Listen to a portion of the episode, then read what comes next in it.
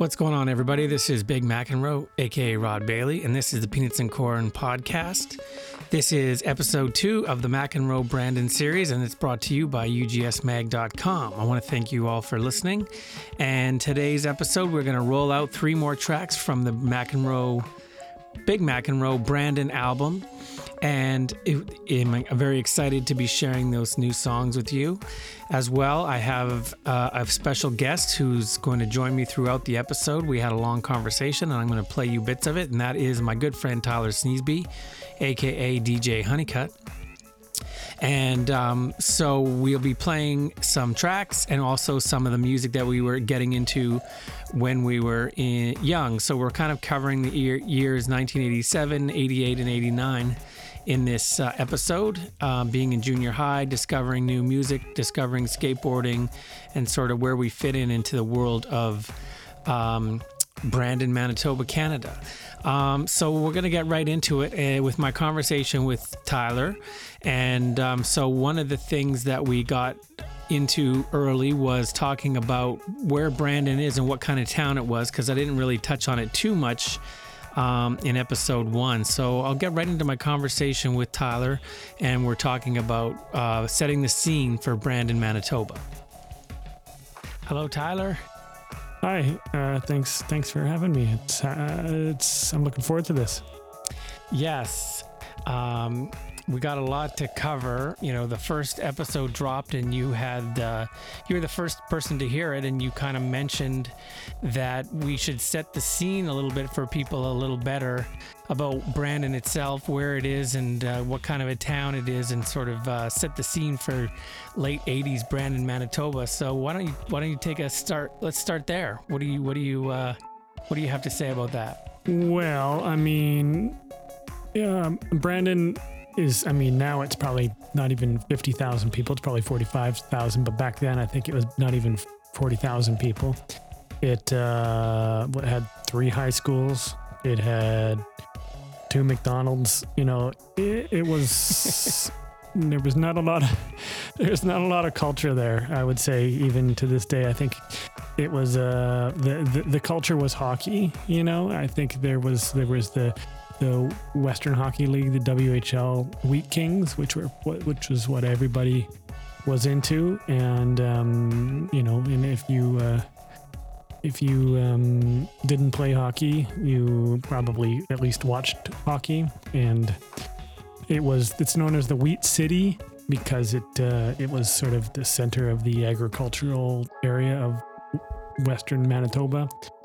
So if you were like us and were weirdos, you were certainly um, uh, a you were ostracized, and b you you sort of we we all the weirdos sort of found each other, uh, regardless of age. I think if if we were older, like uh, if you were if, if you were older, you you um it didn't matter. We we sort of all crossed crossed over, and and the the subcultures weren't weren't weren't big enough to sustain themselves. So all the weirdos sort of found each other, whether you were punk rockers or or skateboarders or or you know part of the LGBTQ community, whatever. You just we all sort of found each other because we were the we were the weirdos in a very cultureless city.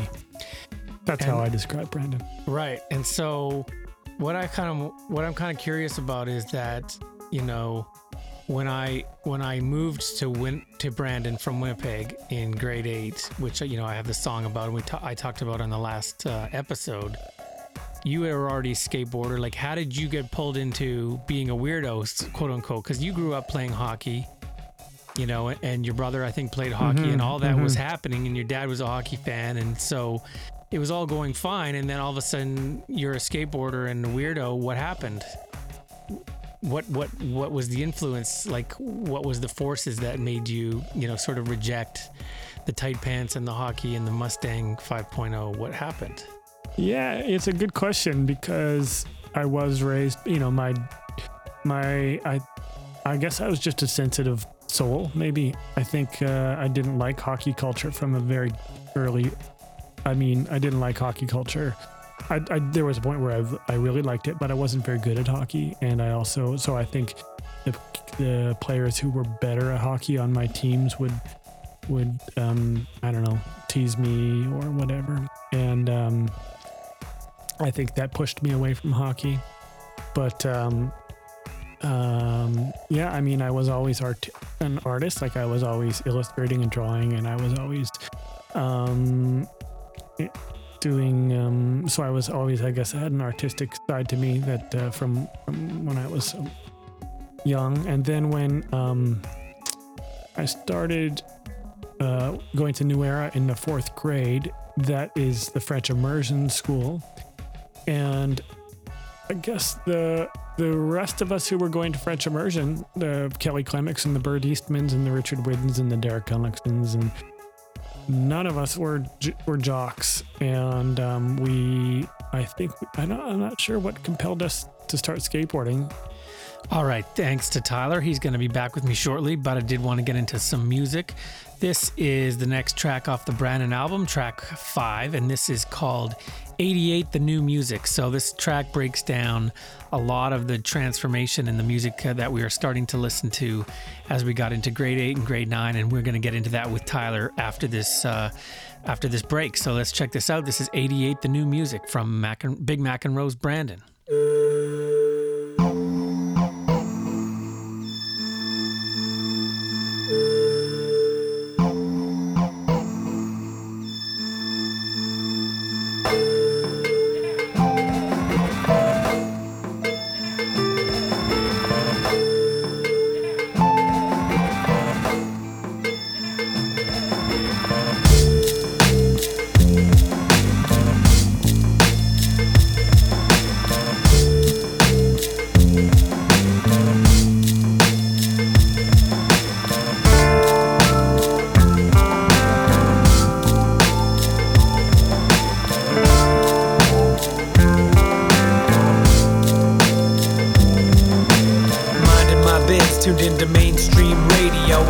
Other kids who put me on to brave new waves, a new sound, some new faves. Like boys don't cry and pretty girls make graves. You couldn't find these tapes in the Wheat City. You got by on dubs from an older sibling. Wait to take a trip to the big city. Hit records on wheels, pick up something risky.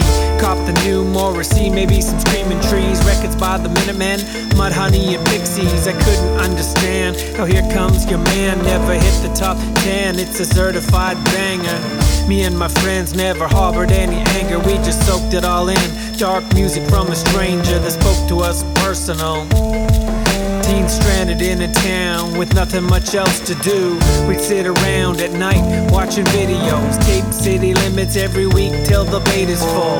I listen back and think of the days ago. I'd write my favorite songs in ink till the page was full. Make a mixtape 90 minutes of songs about sadness, loneliness, dying timid, or frustrations, hating on authority, and none of it made it on the radio. Sorry.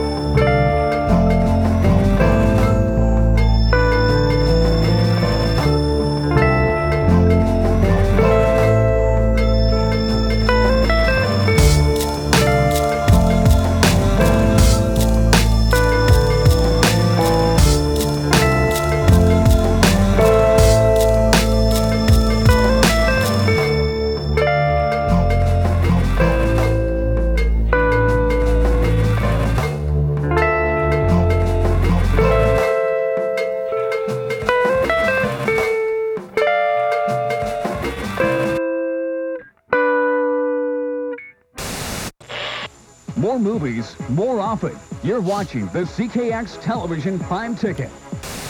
All right, so that's 88, the new music. That is uh, from the Big McEnroe Brandon album, like all the tracks that we play are.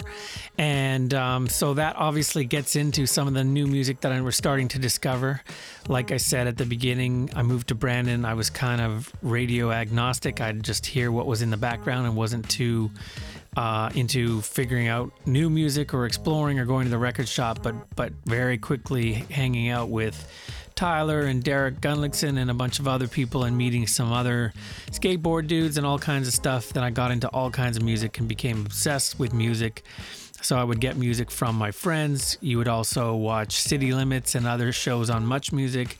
You would watch, or sorry, you'd listen to Brave New Waves um, to sort of get some of this alternative music. And one of the one of the things that I say in that song, which is uh, "How come Here Comes Your Man" is not a not a single.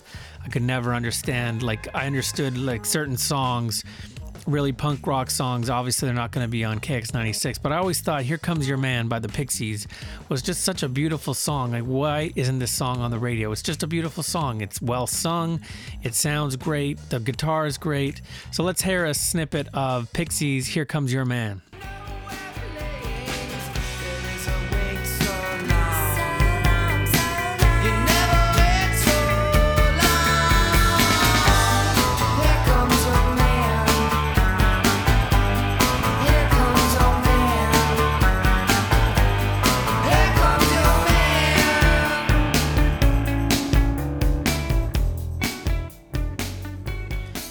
Just an amazing, beautiful piece of music. And uh, like I said, I heard that, and you know, because a lot of the early stuff I got that was really out there was like Dead Kennedys and uh, Black Flag and stuff like that. I understood why that wasn't on the radio, but Pixies. Now you're getting into where this is really good stuff, and how it's not that different from what you hear on the radio, but I guess it was different enough. I just didn't understand. All right, let's get back and let's talk music with Tyler, and we're going to talk about um, where we were getting our music influences from and where we were actually getting obtaining copies of music for ourselves to own. When I came to Brandon, I didn't have much um, going on musically as far as being, uh, you know, get being into any sort of subculture music. And right from the get go, I believe you put me onto all kinds of interesting music from starting with things like Led Zeppelin and things that were, you know, your brother put you onto. Mm-hmm. Um, mm-hmm. Yeah, I mean, I'm, I'm quite a bit younger than my older brother and sister, so they were, you know, my sister from my sister's influence. I got like the pop music, though. I mean, Elton John or uh, Genesis and Phil Collins, or or um, you know, um, you know, Go Go's or whatever. And then uh, from my brother, it was um, it was Deep Purple and Led Zeppelin, and and not until about the sixth, not until about the seventh grade did I start finding my own tastes, mostly because of much music. So like things like Talking Heads or um, you know, Art of Noise, because like Art of Noise had a big Art of Noise had a big hit with Max Headroom at the time. Because of that, because of I got into Art of Noise and got their first record, you know, Who's Afraid of the Art of Noise, which had Moments in Love.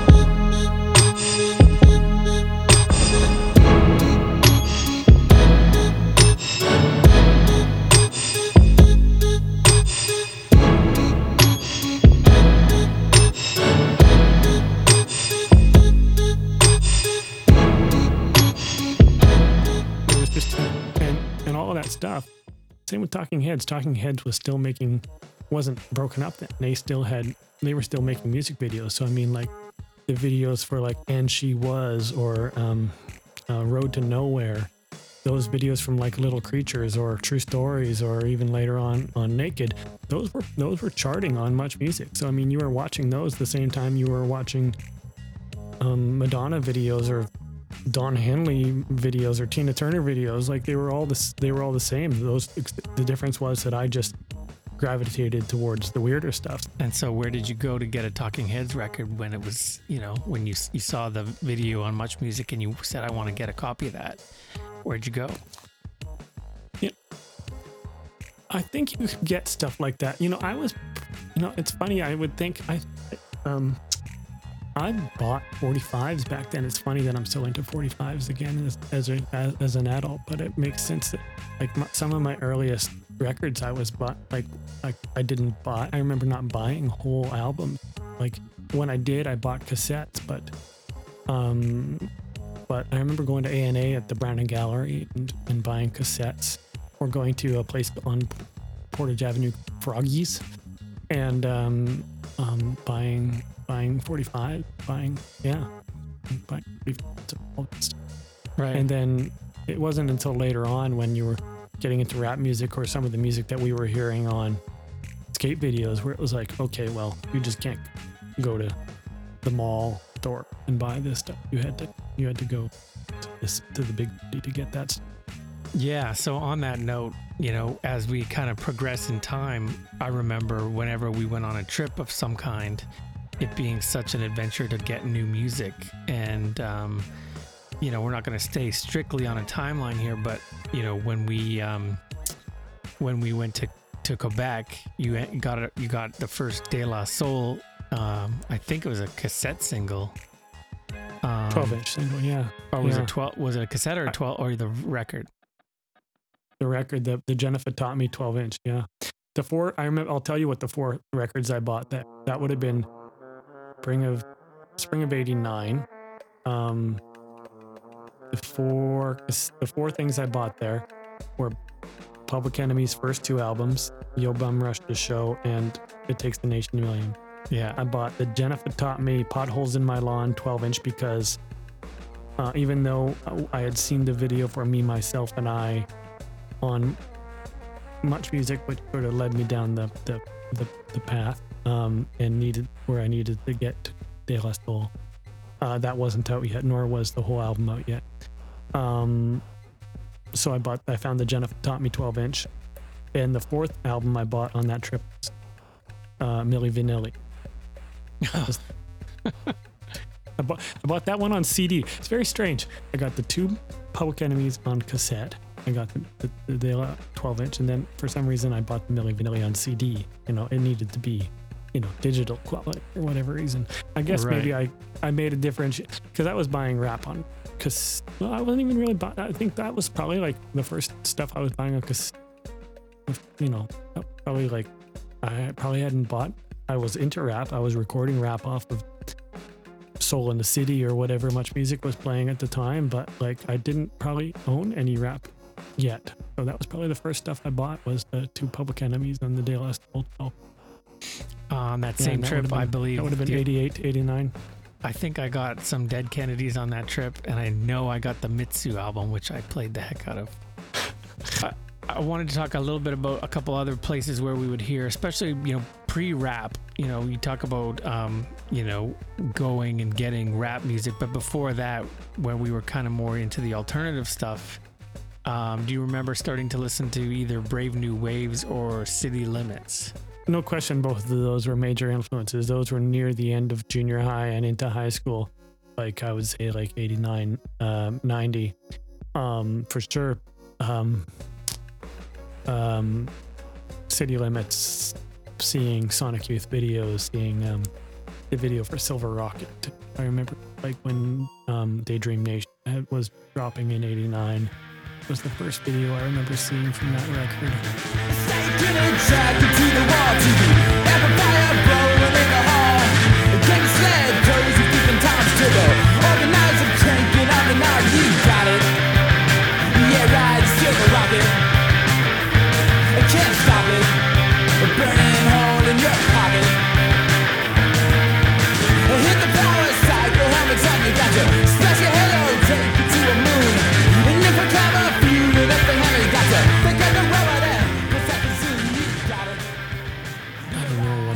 Just like Lush. I mean, this we're getting to high school now, but seeing like Lush, like videos and stuff, Pixies videos, and uh, and then on same with Brave New Waves when it was um, Brent Bambury was the host at that time, and Yeah.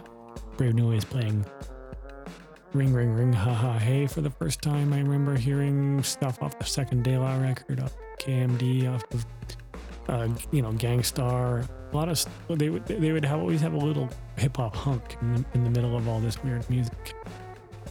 Uh, what about going to Minot to get music? Was that a thing?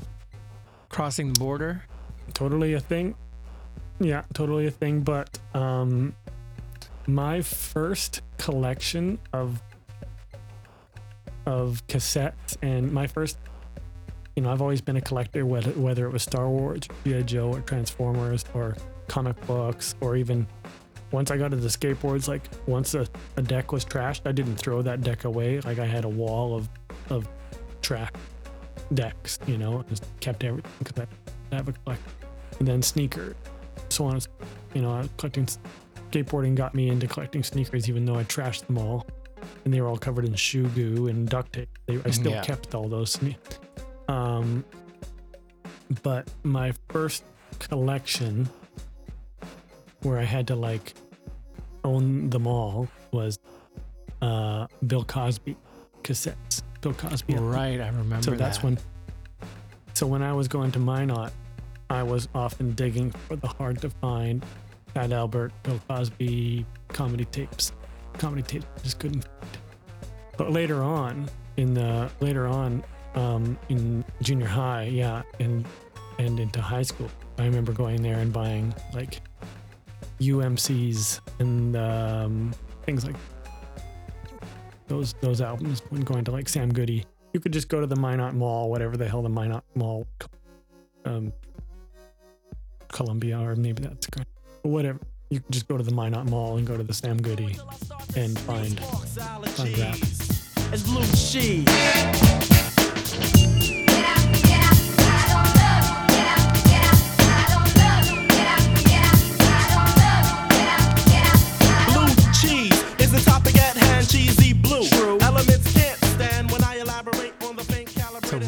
Just so Minot for the people who don't know was just uh, across the border in North Dakota. Uh, so it's Yeah. kind of the closest It's again, town, it's a city and, town and, to and it was a city city. It was comparable to the size of of of of Brandon. Like it was 30, 40 people, but it was by the very nature of it being in the United States was was was, was that much more uh, exciting because you know go there and says you could go cross the border and get some good rap tapes, and then the Minot kids would have to cross the border to hmm. Canada to get their April Wine and Bryan Adams tapes. They'd come to Brandon for that, I assume. All right, so let's get into some more music. This is another track from the Big McEnroe Brandon album, and it is called 88 Tyler the Styler. So this is again 1988, and this song is about my friendship with Tyler specifically. So there's a lot of stuff in here that we're gonna pack, unpack after the song, but let's check this out. This is track six from the Roll Brandon LP.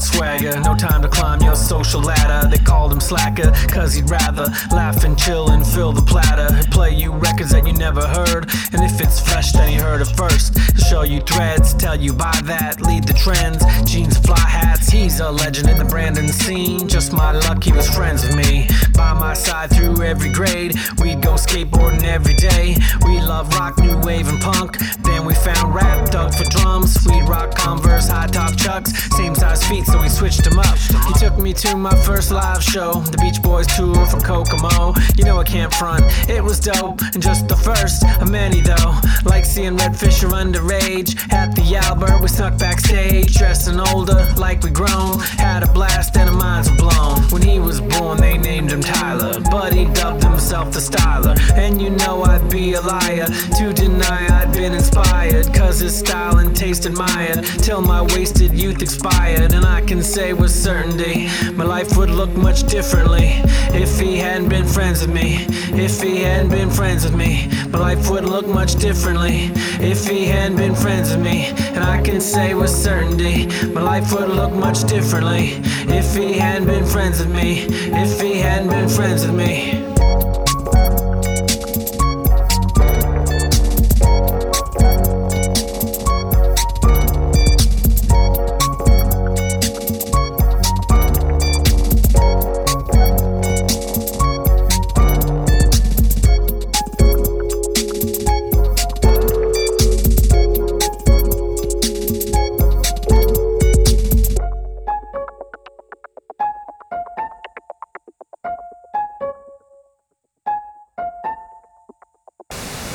Too old or too young to start. Recreation Lanes, 126 10th Street in Brandon. In Brandon. In Brandon. I want to talk about a couple things based on the song that I wrote about you, the song I dedicated to you, I wrote about you, um, about our friendship and you know meeting you in grade eight and and just hanging out with you and you being such a big influence on me. So a few things that I, I get into specifically Um, one is, uh, do you remember taking me to my first live show at the um, Keystone Arena of the Beach Boys? And I believe it was the Kokomo tour. I do, you know, it's I do, of course. And it was you and me and I want to say my cousin Bright. Yeah, I think who so. was like total he just sat on his hands and you know, it's funny you mentioned this right after Minot because I had seen the Beach Boys at the Minot State Fair only the year the summer before. So this was already my second time seeing the Beach Boys. oh man, Um, yeah, um, I'd seen them the summer before with uh, John Stamos as their drummer. So I don't know, if John. we saw them at the Keystone Center a year later, um, and and we were lucky because if I remember correctly, it was that that era where Brian Wilson was back, and so he was was piano or whatever. Was we we saw the sort of good era where everybody who was well who was alive dennis wasn't alive at the time you know. But um yeah we got it was it was pretty rad pretty rad pretty rad show. And we dan- we stood up and danced the whole time. And oh yeah, my cousin my cousin bryce just sat on his hands and and didn't know how to behave because he was even more of a nerd than than us we were we were extroverted nerds he was an introverted nerd right. that's the difference. but And so to go from that, and then I remember a little later seeing like a band like the Hoover Effect play at the uh, skate park is a little different. The next, well at the skate park was like red fisher back when red fisher was a four piece yeah, and and uh, and they set up on the top of the uh, that spinal grind. They set up on the top of the ten foot, and that was their stage. And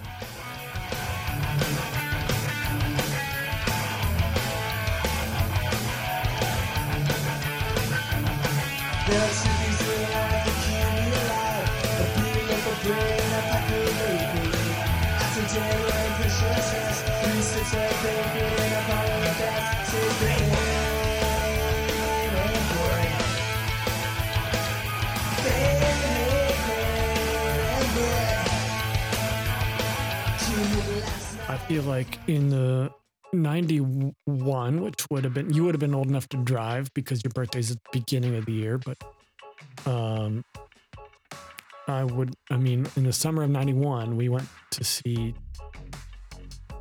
Well, at the time they were all. They had just become all, but Descendant yeah, at the Drunken Arena at the Drunken Arena, which is the Duncan Arena in the East Exchange District in Winnipeg, and um, and that was the tri- that was the same trip. I want to say that's the same trip that we we went skateboarding with Carl and Stagels, Carl Funk, Stagels, and all the really rad Winnipeg skateboarders yeah, and um, and because Stefan was running skate at the time, and so Stefan was being a being a Brandon Connect, like he, you know, he's go. We'll go to we'll go to the secret ramp in the south end of town where Stagels was blowing huge airs and just being like pro level material, and going to like the law court marble, and like watching Carl Funk just like ollie massive like method air, ollie method airs over garbage cans yeah. you know and then getting and then i think that was was that uh, correct me if i'm wrong but i think that's the same trip where we went to the Albert. I don't was- associate 15. that with the all thing, but I remember us. I wanted to talk about us getting like Stefan showing us around the town, taking us to the skate spots, and then sneak us, sneaking us into the Albert at you know you're 15, I'm 16, or whatever it was, and just what a wild, wild time that was, and Mm-hmm. What a remember- contrast that is from seeing the Beach Boys. yeah yeah i remember we were skate we were i remember us being at vj's uh and um we had just ordered our burger or special and fries or whatever and then um then say oh we gotta go and we are like oh all this food so i remember shoving french fries into our pocket That's right. and and uh, and then we got snuck up the fire escape of the Albert, and we hung up or we hung out in the um in the uh, dressing room of and it was um the the bands were Hoover Effect and uh, maybe it was Red Fisher, but Hoover Effect and Gorilla Red Gorilla, Fisher. which Gorilla of course Gorilla. is uh, uh, yeah Hoover Effect and it was Hoover Effect last show. I want to, Okay. and it was Gorilla Gorilla, who of course is Biff Biff Naked's band back when she met lead, of Gorilla Gorilla, and we just sort of hung out in their dressing room until it was time to like usher us down the front stairs. You know, if you've ever been to the Albert, you, everybody like ushered us down and snuck us in the front door, and we just sort of sat at one of the tables, eating French fries out of our, you know, grease-stained shorts pocket, watching watching this punk rock show, and it was really really great. Um, is there Mhm. anything else from that song about you that you want to talk about that you can remember? I also had a note about us switching shoes, but I don't think it's really. Uh, Yeah, I mean there is the note about the Chuck Taylors, but um, the the line about the switching shoes and the Chuck Taylors, but they were be, beyond being the um high top Chuck Taylors. They were like the wrestling boot Chuck Taylor. They were like those fold down kind, with a different color on the inside, right? And if you wore them laced Yeah. all the way up, they were as tall as re- wrestling boots. And mine were like um, mine were like turquoise with yellow on the inside. And yours gray with pink on the inside. that's right. And I remember that yeah, because because we had the same shoe size, we just swapped them out. And uh and because and we would sometimes wear them not folded over so that they looked like weird ass wrestling boots. You know, people you know, again, it was just another way that people thought we we were weirdo, which we were. The thing I want to want to hit what I hit on on that is that where was I getting my sense of style? Well, I was getting it from you. So where were you getting your sense of style? I know it wasn't from me because I was you're the leader, I was the follower, no question. Like you got those boots, like those Converse shoes that fold down, and then I went and got a pair as well. Like you, I didn't get them first, and that was kind of true with most stuff. I think, especially at that time, like grade eight, grade nine, grade ten. You know, it's like besides me getting a Vision Streetwear shirt, I don't think there was much that I did that you didn't have, have a say in as far as like, you know, I, you know, maybe the Dead Kennedy shirt or whatever. But you know, where were you getting? But yeah, I mean, as to where my influence came from, it's a really good question. It was was I mean, my brother is is is, is zany and silly and and and and, but he was, you know, he was Pretty regular. just a, reg- a regular guy. Like, but he Yeah. had a great sense of humor and he was silly, and um, but he was a regular guy, and he, you know, he wasn't into anything. As a matter of fact, I remember when I was getting into the the SST stuff because of skate videos, because of the Santa Cruz video. He was actually like listening to like Fire Hose and going, "Oh, that's pretty good," you know. Like he was like actually getting into. He had heard wi- windmilling and then was like, oh, "Wow, pretty good song," because it is just kind of just like I don't know. It could be Creedence Clearwater Revival, kind of. You know, it could just be like California rock, kind of. You know, so Two of us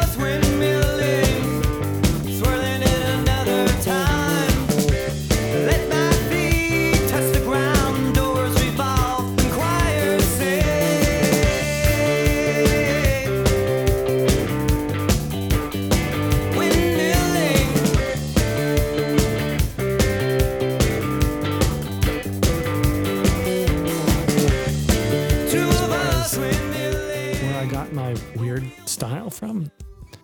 That's a really good question because I don't actually know. I just think I must have been probably it was probably born out of my insecurities of being I don't know, like I was always a, a, a class clown, you know, from like grade two onward. Yeah. And um and so um I mean and of course all of that is rooted in insecurity. So I mean all of that is is you trying to be big and bombastic and obnoxious and and, and um, so that you feel seen i suppose. I mean i'm sure it's all rooted in that but as far as particular style where that came from that's a really good question. I guess it was just coming from um skate culture. Uh you know i was in i was fan of not i was a fan of Natas and i was a fan of Gonz and skate and street skaters of that time, and, and they certainly had their style. Gonz especially was like very weird and Yeah. you know unique I mean, and you had can't style. say and enough. You can't so- say enough about how how much influence those skate videos that we, you know, we talked on the last episode about us getting dubs of two or three generations of these um, skate videos when we got our Mhm. hands on them, but we watched them so much that they just are like imprinted on your memory and we pick Mhm. them apart and it's like, oh, he's wearing, look, he's wearing these shoes, you know, like I, I remember like, I think it was, and also in the skate magazines, like Natas wearing LS. And us just wanting to find know, LS. LS tennis shoes, and we're like, We gotta can we find find those. those, and we never know? did. I don't think we ever did find like, them. You know, and that's sort of where we started. We thought it was okay to wear like, because we saw guys like not us wearing basketball shoes as skate shoes, right? Yeah. Whereas like, you know, you wa- if you looked at the Powell Peralta guys, they were like, they were just wearing Airwalks or whoever was, or Vans or whoever was sponsoring them. But like these, these guys like Natas and Gonz were just wearing like whatever shoes, and it, you can wear, you can wear cons, you can wear basketball. You know, I can destroy a pair of Air Jordan ones Which you skateboarding. did. Which you did, yeah. Yeah. You had the first Air Jordans and the the yeah, the original what, red and black ones and uh destroyed them Yeah. skateboarding. Yeah. You could do that. Yeah. and and you know there was skateboarders in Brandon that were a couple years older than us, like Stefan, of course, uh, who wasn't you know he was a BMXer, or like Chris Van Mulligan. Like there was skateboarders who were a couple years older than us, uh, you know Pete, um, who had st- who you know whose style that I'm sure I was, you know, Stefan was one of those guys who just was always dipped in everything, you know, like the skull and crossbones vision shorts and uh, you know, the shirts. vision streetwear beret and and just whatever whatever it was, you know. Um, so I mean, you would we would see guys like that who are a couple years older than us, be like, I want I want that, you know. Yeah. You know, in Brandon, a big part of it was trying to differentiate differentiate yourself from the from the jocks and the main. Just just trying to be weird, just for, And- for being weird weird for being weird. And uh you know, a- and on that note, being a weirdo in that town, um, you know, I get into that sometimes in some of my songs over the years, but you uh what do you remember about getting, you know, conflict because you're a weird skateboarder kid? You remember having any issues or anything like that coming up in a in a in a hockey town? Well, sure. I mean, uh, I mean, I remember in a hockey change room, you know, in the dressing rooms, putting on my, you know, because I I played hockey well into my skateboarding year. You know, like I, like I said, I started skateboarding when I was in sixth grade, but I think I I stopped skating. I stopped playing hockey in ninth, and so there was a few years there where I was, you know, I was getting ostracized mocked and made fun of because I was getting dressed after a game and I was putting on, you know, pink and gray shoes or, you know, putting on, you know, shirts that made no sense to these guys and, you know, was, you know, I remember, yeah, I remember being all the time in the, in the, in the, in the I mean, that's when I was through this, these bullshit doc and everything that they stand for. They're just, they're just, they're just they've got no idea what being cool is. Yeah, I mean, I think I was lucky in that, you know, and you mentioned that there was not a jock, not really, maybe one half jock in our whole class through grade eight and grade nine. Like maybe a guy who wanted to be a con- jock but didn't. But We, we, had, had, converted him. you yeah, know, like there's just time- no, you know, how many guys were there even in this grade? Like eight, and of them, yeah, more than half had owned skateboards. So it was like you, you, you know, if you were yeah. Even be a guys like Richard Whitten and they had no business skateboarding, but they all had a skateboard at one point because we were like they were just we were the that was what we did. All right, so let's get into another song from the album. This is uh, the second signal from the album. This song is called 89 Big Green Limousine. So this is about uh, it's the Big Green Limousine was what the uh, cool kids like me called the bus in Brandon because all the buses in Brandon are green. And so the big green limousine was obviously you taking Brandon Transit. And so the song is kind of about me taking Brandon Transit, which I did a lot because I lived down on 4th Street, kind of downtownish, and a lot of stuff was nowhere near me. The skate park was on the North Hill, and the snowboard area was on the North Hill, and then other times I'd have to take the bus all the way out to the West End where Tyler lived and where all the cool kids lived and or you know you might have to take a bus to the South End. So I found myself on the bus quite a bit. So this is the big green limousine, but the actual route that I took to go snowboarding and skateboarding on the North Hill also had a lot of um, people who were, you know, struggling mentally, things like that. And so this is kind of a story about a close encounter on the Brandon Transit system and me kind of not understanding it at the time. So let's check this out. This is 89 Big Green Limousine.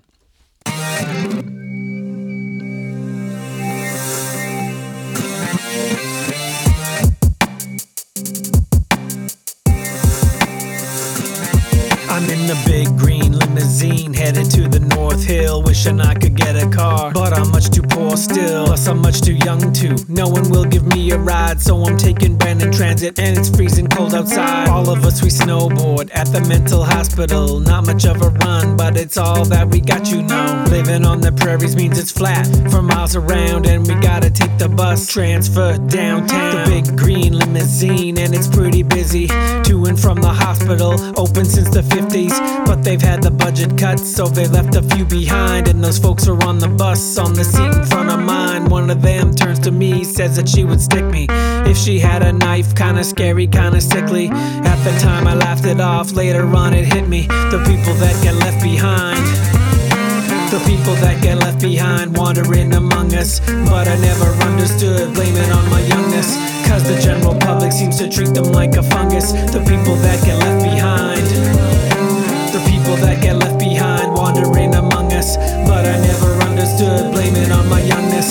the general public seems to treat them like a fungus. The people that get left behind.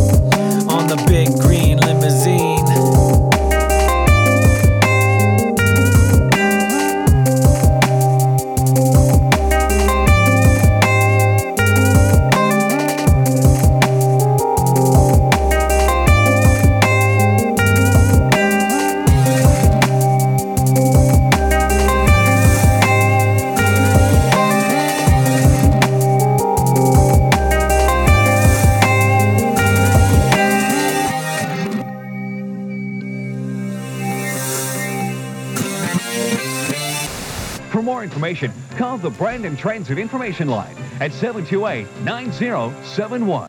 All right, that's Big Green Limousine, and that is the second single from McEnroe, Big McEnroe Brandon. And um, it will be available on streaming services on June the 8th, so check it out.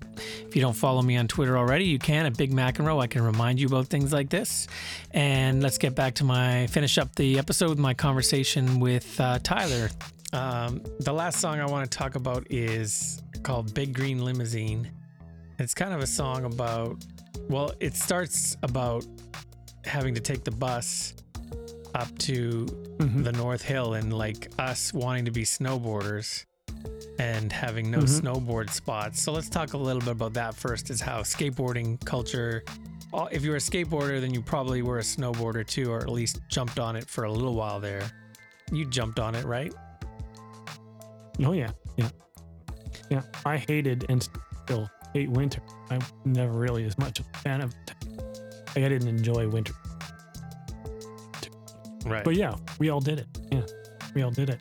And so really all we could do was um, you know, like the closest real ski hill I guess was mm, Minnedosa maybe, but every weekend we would just go Mhm. to the North Hill, which was basically at the Brandon uh, what is it called? Like the Brandon Mental Hospital at the time, or what was it called?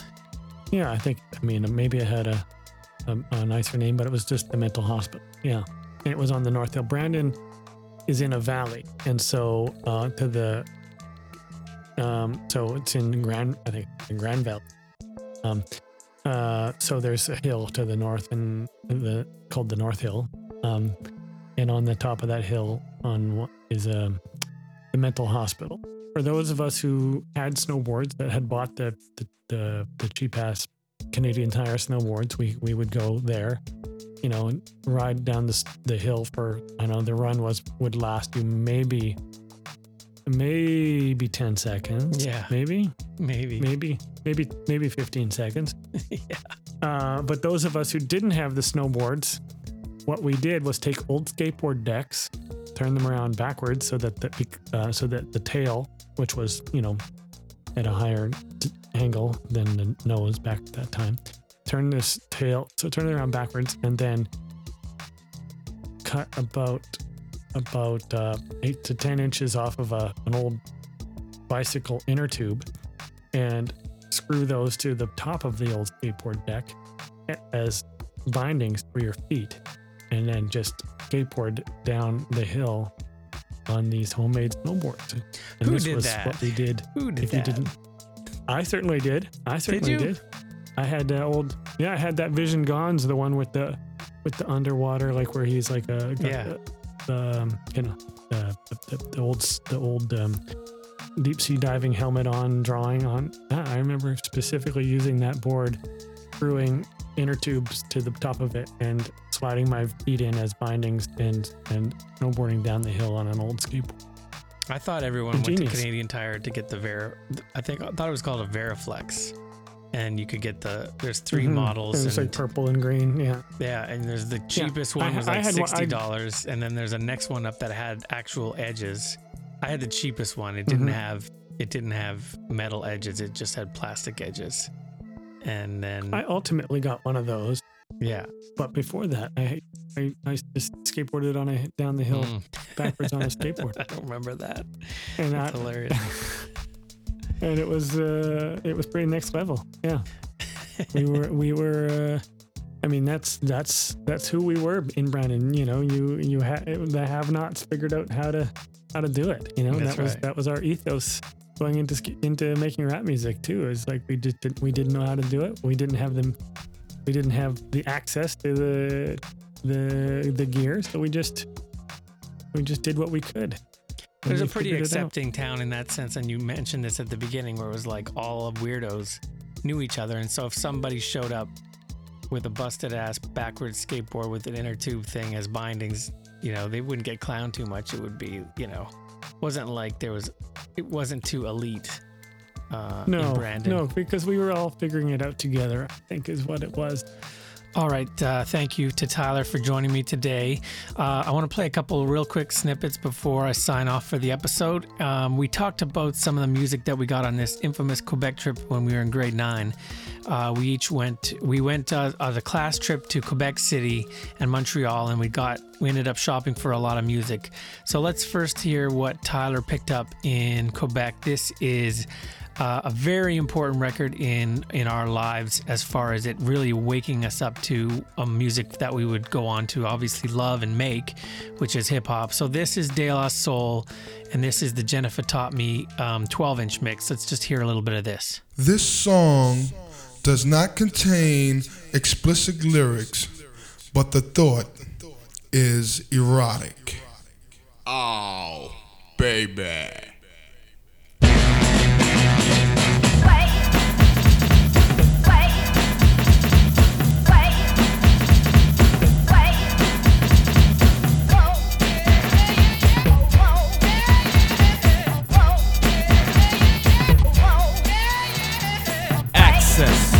Code.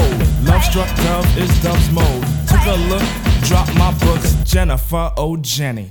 Breakfast was our greetings. Yogurts and birdseeds, what I fed. Slipped a note, rocked my yacht. Jennifer, oh Jenny.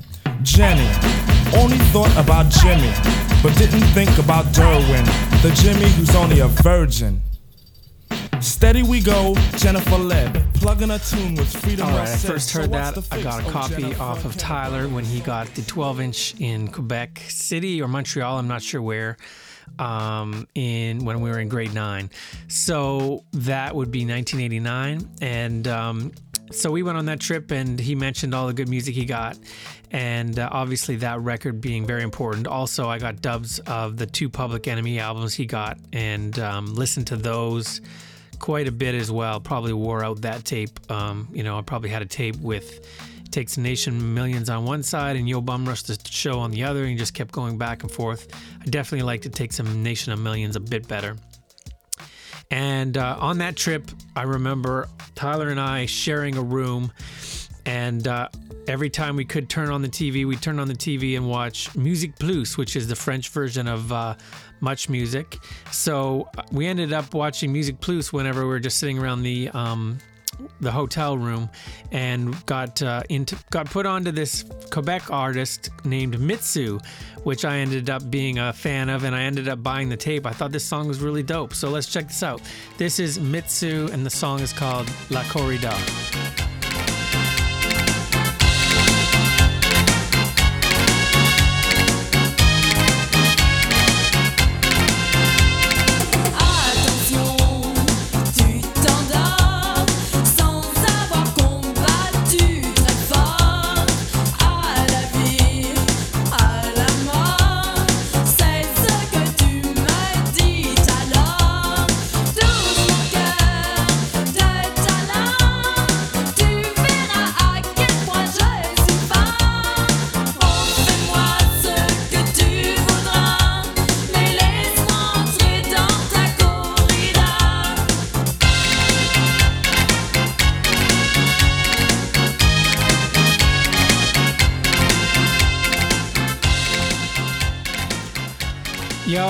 Still knocks, man. I like that. So what happened was I got that on tape, Mitsou, whatever the album was called, and that was the first song. Loved it.